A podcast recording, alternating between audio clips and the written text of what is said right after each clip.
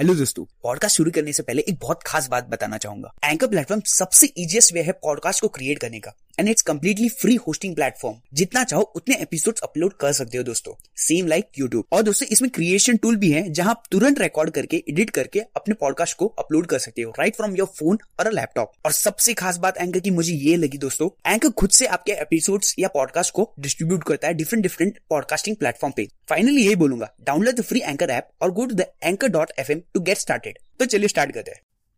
आज के deep insights book think and grow rich से। Highly recommended book by Sandeep Maheshwari, sir. So, let's begin the insights. First insight on specialized knowledge. Knowledge दो तरह की होती है general knowledge and specialize knowledge general knowledge मतलब बहुत सारी अलग अलग चीज़ों के बारे में नॉलेज होना और स्पेशलाइज नॉलेज मतलब किसी एक चीज़ के बारे में या फिर किसी एक पर्टिकुलर फ़ील्ड के बारे में नॉलेज होना जनरल नॉलेज आपके पास जितनी भी हो, उसका कुछ ज़्यादा कुछ फ़ायदा नहीं है स्कूल में भी हमें जनरल नॉलेज ही पढ़ाई जाती है, इसलिए एक चीज़ में स्पेशलाइज नॉलेज गेन कर लो और मैस्ट्री अचीव कर लो पैसे अपने आप आएँगे आजकल कंपनीज़ भी उस नॉलेज को नहीं पूछ रही है और अपनी खुद की सिक्स मंथ की ट्रेनिंग देके बाहुबली बना रही है। ऑथर हमें इस बुक में ये भी नहीं कह रहे कि आप बहुत सारी स्पेशलाइज नॉलेज लो।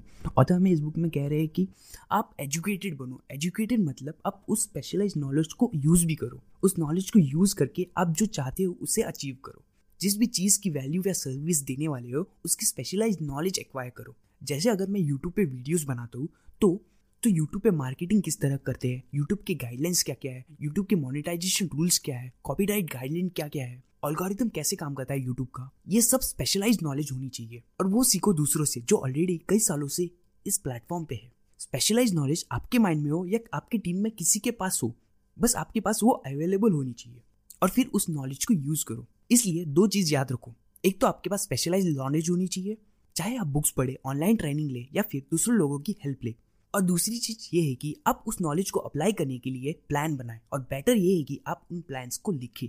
नेक्स्ट है डिसीज़न दुनिया के जितने भी सक्सेसफुल और अमीर लोग हैं, उन सब में एक आदत होती है कि वो जब एक डिसीज़न ले लेते तो उसे आसानी से बदलते नहीं है और जिसके बारे में कह देते हैं, वो उसे करके दिखाते इलॉन मस्क की स्टोरी आपको पता ही होगी। जबकि अनसक्सेसफुल लोग बार बार अपने डिसीज़न चेंज करते रहते हैं। अब ऐसा नहीं है कि अपने डिसीज़न चेंज नहीं कर सकते लेकिन तब भी चेंज करना जब उसकी बहुत ज़्यादा ज़रूरत हो। और बहुत से लोग अच्छे प्लान्स तो बना लेते हैं, लेकिन जब उन प्लान्स को पूरा करने की बारी आती है तो बार बार डिसीज़न बदलते रहते हैं और उस प्लान को ठीक से फॉलो नहीं करते। अगर आपके अंदर किसी चीज़ के लिए एक बर्नी डिज़ायर हो और आपके पास एक प्लान हो तो काफ़ी चांसेस है आप अपने प्लान को फॉलो करेंगे। नेक्स्ट है डिज़ायर ऑथर नेपोलियन हिल कहते हैं, अगर आपको रिच बनना है तो आपके अंदर रिच बनने की चाहत होनी चाहिए। डिज़ायर मतलब किसी भी चीज़ के लिए बहुत चाहत होना। डिज़ायर कोई विश नहीं होती, ना ही डिज़ायर कोई उम्मीद होती है। डिज़ायर मतलब वो चीज़ आपको किसी भी हालत में चाहिए और वो आप अचीव करके ही रहोगे। इस बुक में बताया है कि secret of success is burning desire कि हम जो कुछ सोचते हैं हमारे ब्रेन में, वो सारी चीज़ें अट्रैक्ट करते हैं हमारी लाइफ में। और हम जो कुछ भी सोचते हैं, हमारे साथ वही होता है। कुछ स्टेप्स बताऊँगा जिनका यूज़ करके आप अपने डिज़ायर को अचीव कर सकते हो, जो इस बुक में बताया है। डिसाइड करो आपको एग्जैक्टली क्या चाहिए, या फिर कितने पैसे चाहिए। आपको क्लियरली बताना है। अब इस तरह गोल सेट नहीं कर सकते कि मुझे अमीर बनना है। आपको बिल्कुल क्लियरली बताना है। जैसे एक करोड़ या पाँच करोड़ रुपए मतलब बिल्कुल क्लियर और स्पेसिफिक होना चाहिए। नेक्स्ट स्टेप डिसाइड करो आप उस चीज़ के बदले में क्या दोगे, जैसे आपको एक करोड़ रुपए चाहिए। तो तुम किस फॉर्म में लोगों को वैल्यूज़ प्रोवाइड करोगे? कोर्सेज बना के या यूट्यूब पे इन्फॉर्मेशन बता के भर भर के लोगों को वैल्यूज़ देनी है? अपने इंटरेस्ट पैशन रिलेटेड जो आज तक किसी ने ना दी हो, जो भी वैल्यूज़ या सर्विस दोगे, उसके बारे में लिख दो। नेक्स्ट स्टेप अब अपने गोल के लिए टाइम लिमिट सेट करो। एक एग्जैक्ट डेट सेट करो। मैं इतनी सारी वैल्यूज़ या सर्विसेज़ कंटेंट के फॉर्म में पहुंचाऊँगा। तो मेरे एक साल में इतने तो सब्सक्राइबर तो हो जाए, वो इतने आप डिसाइड करो। सेट अ डेडलाइन उस डेडलाइन में वो टारगेट तुम्हें अचीव करना ही है। नेक्स्ट स्टेप है अपने गोल को पूरा करने के लिए प्लान बनाओ, जिसमें क्लियरली बताओ कि आप अपना गोल कैसे अचीव करोगे।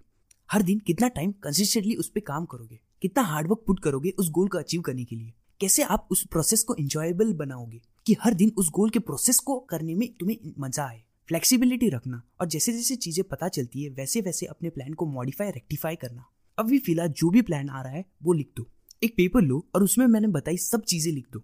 आपको कितने पैसे चाहिए, कितनी उसके लिए फाइनेंशियल नॉलेज लोगे अब उसके बदले में क्या वैल्यूज़ या सर्विस प्रोवाइड करोगे टाइम लिमिट उसका और एक प्लान ये सब एक पेपर में लिख दो। नेक्स्ट स्टेप है इमेजिनेशन इमेजिनेशन मतलब किसी ऐसी चीज़ के बारे में सोचना जो हुई ना हो। अब जो तुम प्लान्स बनाओगे, वो इमेजिनेशन से बनाओगे। पूरा प्रोसेस इमेजिन करके प्लान बनाओ कि तुम कैसे कैसे स्टेप्स लोगे। जैसे मान लो, मैं यूट्यूब पे अपने इंटरेस्ट रिलेटेड वीडियोस बनाना चाहता हूँ। अब मैं प्लान बनाऊँगा इमेजिनेशन का यूज़ करके। मैं वीडियोस बनाने के लिए कौन सा एडिटिंग सॉफ्टवेयर यूज़ करूँगा? कैमरा कौन सा यूज़ करूँगा? माइक्रोफोन कौन सा यूज़ करूँगा? वॉइस एडिटिंग के लिए कौन सा सॉफ्टवेयर यूज़ करूँगा? कंटेंट बनाने के लिए कहाँ से इन्फॉर्मेशन लूँ? किस स्पेसिफिक टॉपिक रिलेटेड वीडियोज़ होगी मेरी? वीक में कितनी वीडियोज़ अपलोड करूँगा? और ये सब नॉलेज और आइडियाज़ को यूज़ करके एक प्लान बनाओ हम अपनी इमेजिनेशन को जितना ज़्यादा यूज़ करेंगे, उतनी ज़्यादा वो बेटर होती जाएगी। और एक बात याद रखना जैसे जैसे तुम चीज़ें सीखोगे प्लान्स बदलेंगे। ये भी ध्यान रखिए आपके बहुत से प्लान्स फेल होंगे। उसे फिर से मॉडिफाई करो, पर गिव अप नहीं करना। और नए नए प्लान्स बनाते रहने हैं।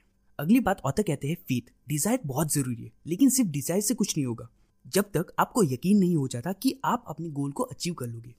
अब इस बुक की सबसे इंपॉर्टेंट चीज़ ऑटो सजेशन कॉन्सेप्ट हमारे माइंड के दो हिस्से, एक है कॉन्शियस माइंड जो सोचने का काम करता है मतलब ऐसे समझ सकते हो कि कॉन्शियस माइंड शिप के कैप्टन है और आपके माइंड का दूसरा हिस्सा सबकॉन्शियस माइंड है। ऑथर कहते हैं, कोई भी चीज़ पहले आपके कॉन्शियस माइंड से फिर सबकॉन्शियस माइंड में परमानेंट स्टोर होती है।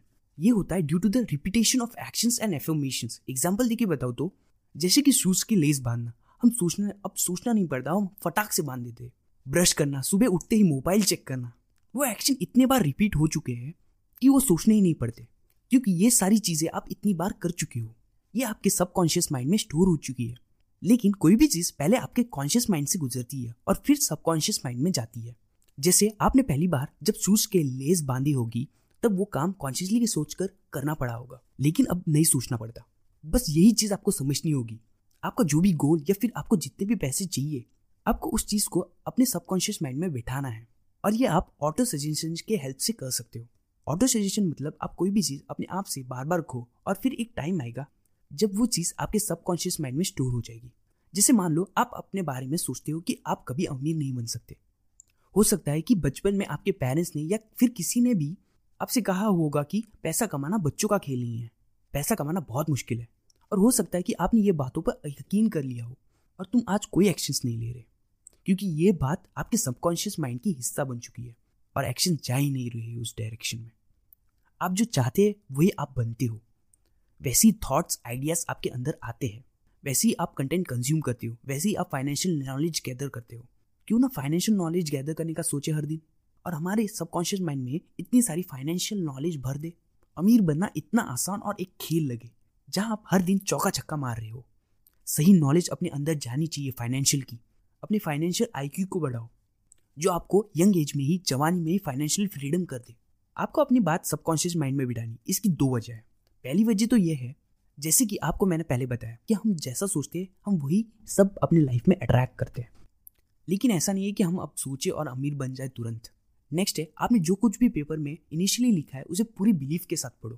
क्वेश्चनिंग करते रहो बार बार अपने माइंड से कि मैं कैसे ये, इस डेडलाइन को अचीव कर सकता हूँ। हर दिन जितने ज़्यादा क्वेश्चन पूछेंगे, उतने रास्ते मिलने स्टार्ट हो जाएँगे। जैसे मान लो, आपने डिसाइड किया, आपको पाँच लाख रुपए चाहिए। वो भी साल के खत्म होने से पहले। और आप बदले में ब्लॉगिंग यूट्यूब पे अपने पैशन इंटरेस्ट रिलेटेड वीडियोस बना के, लोगों को वैल्यूज़ देखिए तो ये सब आप एक पेपर में लिख दोगे और फिर उसे मिरर के सामने रिपीट करोगे। जैसे कि साल खत्म होने से पहले मेरे पास पाँच लाख रुपये होंगे। मैं अपने इंटरेस्ट और पैशन रिलेटेड लोगों को वैल्यूज़ इंफॉर्मेशन दूँगा वीडियो या पॉडकास्ट के फॉर्म में। और ये स्टेटमेंट पढ़ने के बाद आपको विजुअलाइज करना है। मतलब आँखें बंद करके अपने माइंड में बिल्कुल वही सब कुछ देखना है जो आप चाहते हो। और उस प्रोसेस को विजुअलाइज करना है कि आप हर दिन उस गोल तक पहुँचने के लिए स्टेप्स ले रहे हो। प्रोसेस को विजुअलाइज करना मत भूलना। पैसे अपने आप आएँगे अगर प्रोसेस को कंप्लीट करते हो तो। प्रोसेस जर्नी और हार्डवर्क कितना कर रहे हो, उसे विजुअलाइज करो। पैसे अपने आप आएँगे अगर रेस अच्छे से मन लगा के कंप्लीट करे तो। ये विजुअलाइजेशन सब प्रोसेस का हर रोज सुबह और रात को सोने से पहले करना है। विजुअलाइज करना है कि हर दिन मेहनत करके प्रोसेस को इंजॉयबल बना के करते करते बेटर होते जा रहे हो। आगे बढ़ते ही जा रहे हो। ये विजुअलाइज करके सोना उठना है। ये कंसिस्टेंटली करना है। अपने सबकॉन्शियस माइंड में जब तक क्लियर पिक्चर या स्टोरी नहीं बन जाती, बस करते रहना है। डिसिप्लिन क्या है? वो चीज़ को तब भी करना जब का आपका उसमें मन ना हो। क्योंकि वो बहुत इंपॉर्टेंट और वो कंसिस्टेंसी और डिसिप्लिन रखने से ही आएगी। कुछ ऐसे भी दिन होते हैं जिस दिन आपको करने का मन नहीं करता, पर वही आपके डिसिप्लिन को दिखाती है कि आप कितना कंसिस्टेंटली हो। अपने प्लान्स ऐसे बनाना जिनसे कस्टमर को फ़ायदा हो। आपको ऐसी सर्विस देनी है जैसे अपने कस्टमर को चाहिए, क्योंकि आपका सिर्फ़ एक ही बॉस है, आपका कस्टमर। इसके अलावा आपको अपनी सर्विसेज़ की क्वालिटी और क्वांटिटी दोनों को ध्यान रखना है। ज़्यादा क्वालिटी में भी देना है और ज़्यादा क्वांटिटी भी होनी चाहिए। अगर आप YouTube पे वीडियोस डालते हो सिर्फ़ पैसा कमाने के लिए, तब ज़्यादा कामयाब नहीं हो पाओगे। इसके बजाय अगर ये सोचो कि मुझे वीडियोस बनाना अच्छा लगता है, मेरे पैशन, इंटरेस्ट रिलेटेड बात करना अच्छा लगता है, तब ज़्यादा सक्सेसफुल बनोगे। आप अपनी सर्विसेज़ को ज़्यादा बेटर बनाने के लिए अपने आप से क्वेश्चन कर सकते हो। क्या मैंने इस साल अपने कस्टमर या ऑडियंस को अच्छी सर्विस या वैल्यू दी? मैं मेरे कस्टमर्स या ऑडियंस को और ज़्यादा सर्विस कैसे दे सकता हूँ? क्या मैंने इस साल ज़्यादा क्वांटिटी में सर्विस दी? या फिर मैं और ज़्यादा क्वांटिटी दे सकता था?